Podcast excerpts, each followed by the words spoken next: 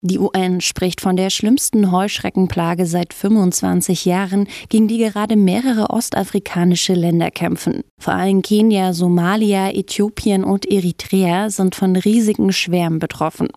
Deshalb warnt die UN-Ernährungs- und Landwirtschaftsorganisation, kurz FAO, vor dem Zerstörungspotenzial, das von den Heuschreckenschwärmen ausgeht. Was also dagegen tun? Viele Länder spritzen Pestizide, um die Plage wieder in den Griff zu bekommen. Das hat wiederum viele weitere Auswirkungen auf die Natur und den Menschen. Wie entstehen also solche großen Schwärme? Und kann man schon am Anfang verhindern, dass es Schwärme werden? Welche Rolle spielt dabei der Klimawandel und welche Gegenmaßnahmen gibt es alles? Darum soll es in dieser Folge Mission Energiewende gehen. Mission Energiewende. Der Detektor FM Podcast zum Klimawandel und neuen Energielösungen. Eine Kooperation mit dem WWF.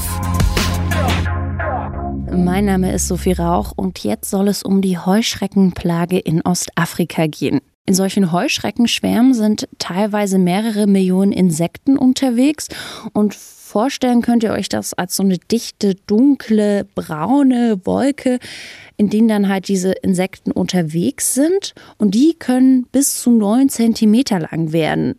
Und das Geräusch, was diese Schwärme von sich geben, ist auch nicht gerade angenehm. Eine Autorin von National Geographic hat das Geräusch der Flüge der Heuschrecken so beschrieben und es mit einem Knattern von 10.000 Kartendecks, die gleichzeitig gemischt werden, verglichen. Und das klingt dann in etwa so.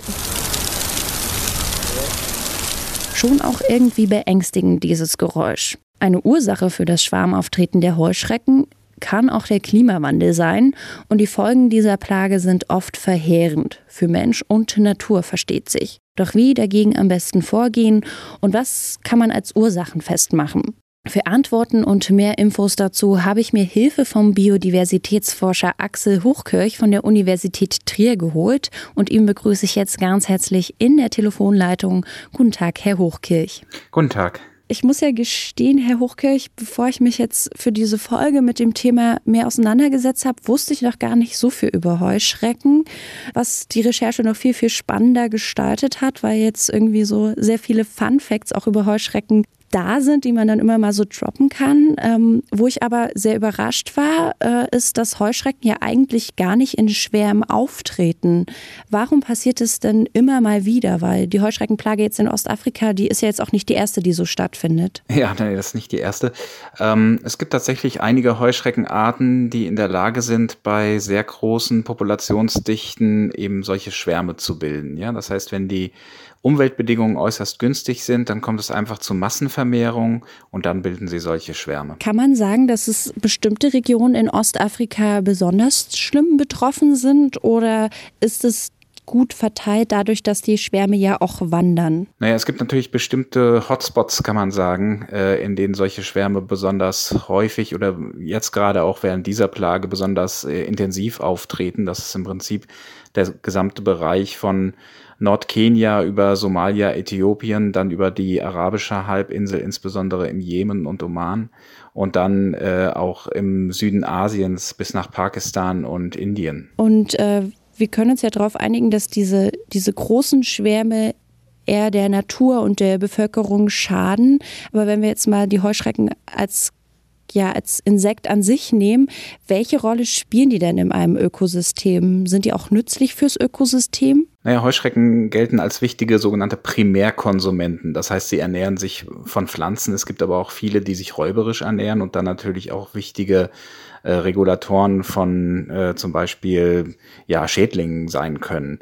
Äh, aber äh, solche Wanderheuschrecken, wie sie jetzt auftreten, die ne, ernähren sich normalerweise vegetarisch und dadurch äh, spielen sie erstmal ne, als Primärkonsumenten eine Rolle und werden dann aber auch im Nahrungsnetz wichtig als Beute für viele äh, Wirbeltiere zum Beispiel. Es gibt eine ganze Menge Vogelarten, die sich überwiegend von Heuschrecken ernähren. Beobachtet man dann auch, dass sich dann mehr von den Vogelarten, die sich von Heuschrecken ernähren, dann auch mehr ver verbreiten in solchen Regionen, wo solche Schwärme auftreten? Es ist zumindest so, dass es natürlich Vögel gibt, die von solchen Schwärmen auch angelockt werden. Gerade viele Greifvogelarten gehören dazu. Ähm, aber es ist andererseits so, dass sie sich natürlich nicht so schnell vermehren wie die Heuschrecken. Ja, das heißt, das Problem ist einfach, dass die Reproduktion bei den Heuschrecken viel schneller vonstatten geht, als da irgendwelche Beutegreifer reagieren könnten.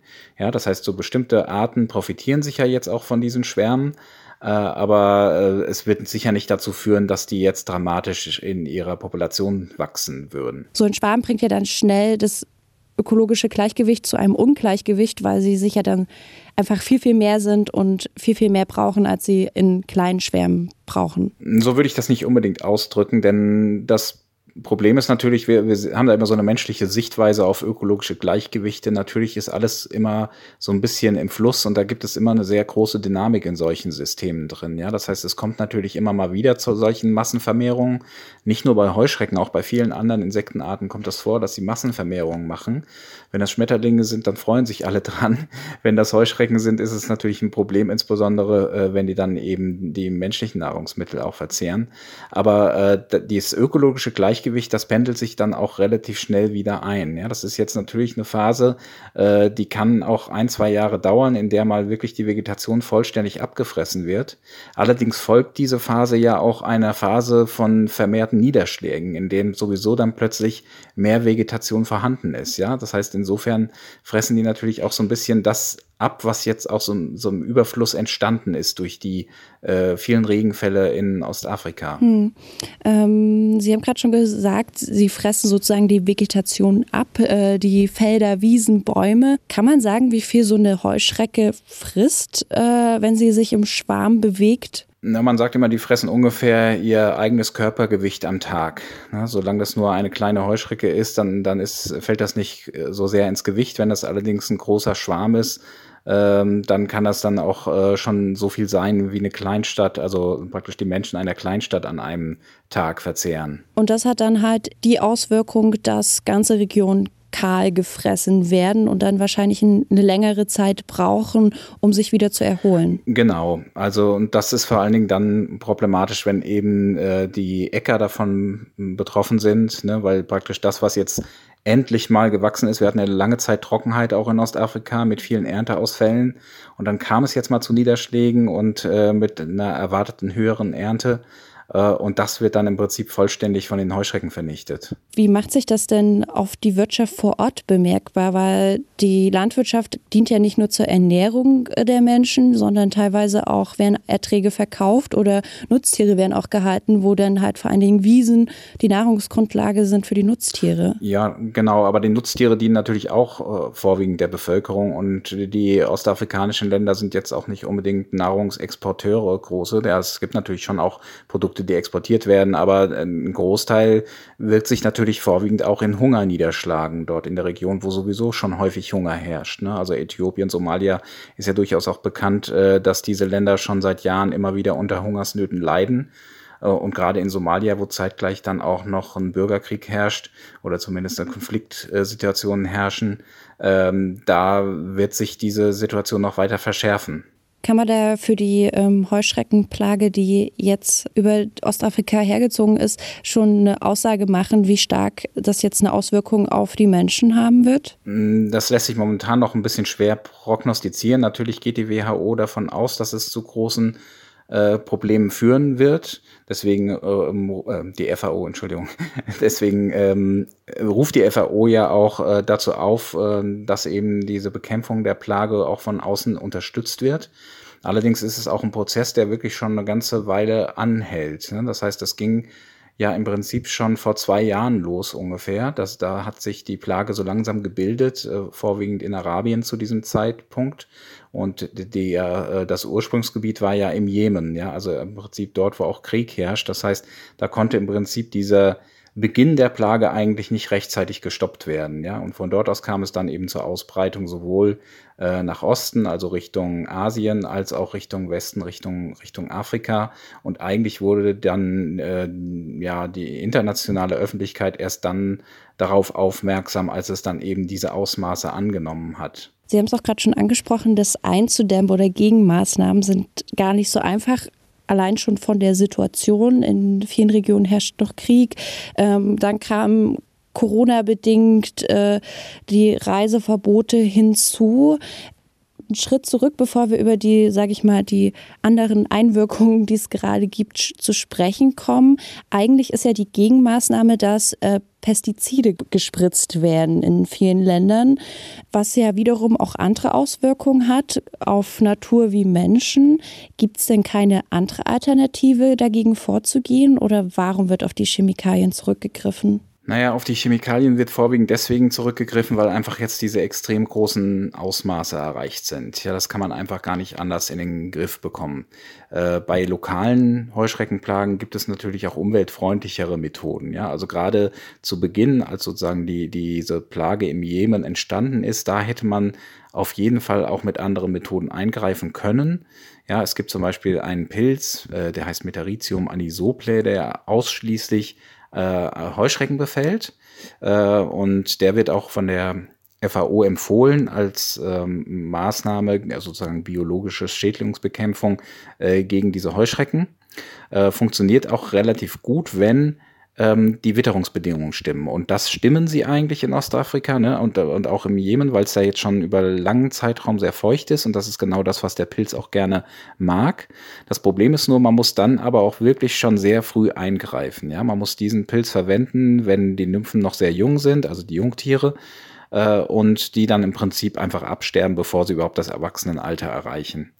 Man kann das hier und da jetzt, wir befinden uns ja schon ein paar Generationen weiter, ja, das heißt, die, die äh, vermehren sich jetzt an, in anderen Gebieten Afrikas und an einigen Orten kann man den Pilz natürlich auch jetzt einsetzen. Nur äh, sobald dann eben Schwärme entstehen und die Tiere erwachsen sind, ist es zu spät. Da geht es dann einfach äh, nur noch mit der chemischen Keule. Liegt es vielleicht auch ein bisschen dann mit daran, was gerade für eine aktuelle Lage in der Welt vorherrscht, mit Blick auf die Coronavirus-Pandemie, dass man da doch irgendwie eingeschränkt war in der Bekämpfung vor Ort? Äh, man hat zumindest gehört, dass durch die Corona-Pandemie auch es ein bisschen Engpässe gab bei der Lieferung von Mitteln nach Ostafrika. Aber ich glaube wirklich, die Hauptursache ist tatsächlich in den militärischen Konflikten in dem Raum zu sehen. Ja, also insbesondere Somalia, da weiß man überhaupt nicht genau, was im Hinterland äh, passiert, äh, also was da ne, an, an Heuschrecken jetzt momentan auch neu entsteht. Man geht davon aus, dass da neue äh, Schwärme jetzt entstehen, aber da kommt einfach kein Mensch hin. Das wird von Islamisten beherrscht, dieses Gebiet. Äh, und das kann man einfach schwer kontrollieren. Auch in den Hochlagen Äthiopiens gibt es noch einige Regionen, äh, die nicht ganz ungefährlich sind. Im Jemen herrscht, wie gesagt, auch Krieg.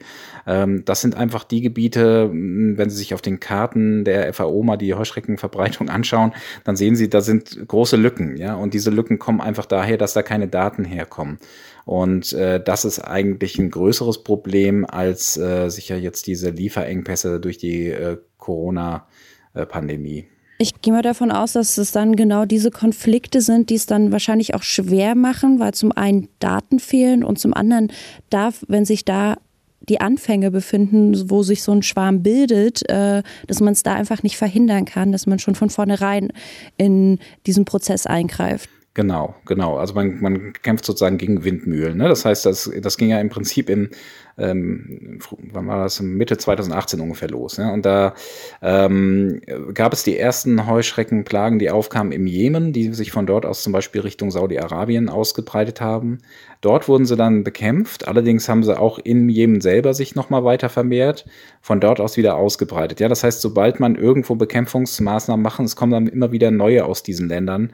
Äh, und da spielt insbesondere der Jemen und Somalia eine wichtige Rolle. Ich würde jetzt gerne zum Ende nochmal auf die Rolle des Klimawandels zu sprechen kommen, Herr Hochkirch. Kann es auch sein, also Sie haben ja auch erklärt, dass jetzt gerade sehr viel Feuchtigkeit in den Ländern herrscht, dass Regenzeit war, dass es wieder mal geregnet hat, dass sich das Wetter so verändert, dass es dann immer häufiger zu solchen Schwärmen kommen kann. Wie bewerten Sie da die Rolle des Klimawandels? Naja, wenn man sich die Klimaprognosen der IPCC mal anschaut, dann sieht man, dass gerade für diesen gesamten Bereich Ostafrika, südliche arabische Halbinsel bis südlichen Asien erhöhte Niederschläge prognostiziert wurden, schon vor 10, 20 Jahren.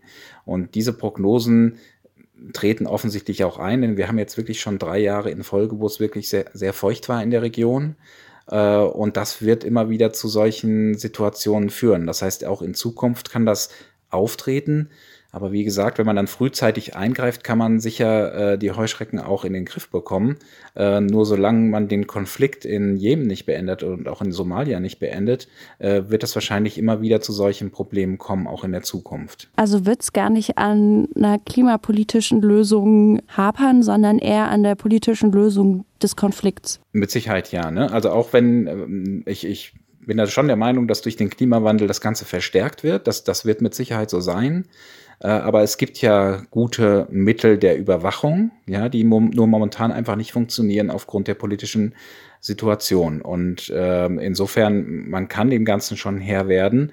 Äh, momentan ist einfach die, die Situation so, dass es so große Flächen sind, die betroffen sind, dass man immer Bereiche übersieht und immer wieder neue Schwärme entstehen. Also auch in den Ländern, in denen noch äh, gute, eine relativ gute politische Situation herrscht, wie in Kenia, gibt es einfach inzwischen so äh, starke Befallsraten, dass man die nicht vollständig bekämpft bekommt. Ja, und äh, die Prognosen sind momentan, äh, dass jetzt im Juni große Schwärme wieder entstehen, die wahrscheinlich von Kenia Richtung Norden, also Richtung Sudan vor allen Dingen, äh, sich ausbreiten werden und von dort aus eventuell, je nach Wind- und Wetterlage, könnten sie dann sogar über den Tschad äh, die Sahelzone ganz durchqueren. Das ist ja dann, also das würde sich ja dann quasi vom Osten her auf den ganzen Nordkontinent ausbreiten. Genau, das ist jetzt durchaus auch schon häufiger passiert. Äh, es gab ja auch schon früher größere Heuschreckenplagen, die sind alle ganz gut dokumentiert. Da kommt es immer mal wieder vor, dass dann wirklich so der gesamte Kontinent durchquert wird. Und es gab auch schon Fälle, dass äh, Wanderheuschrecken den Atlantik überquert haben und dann in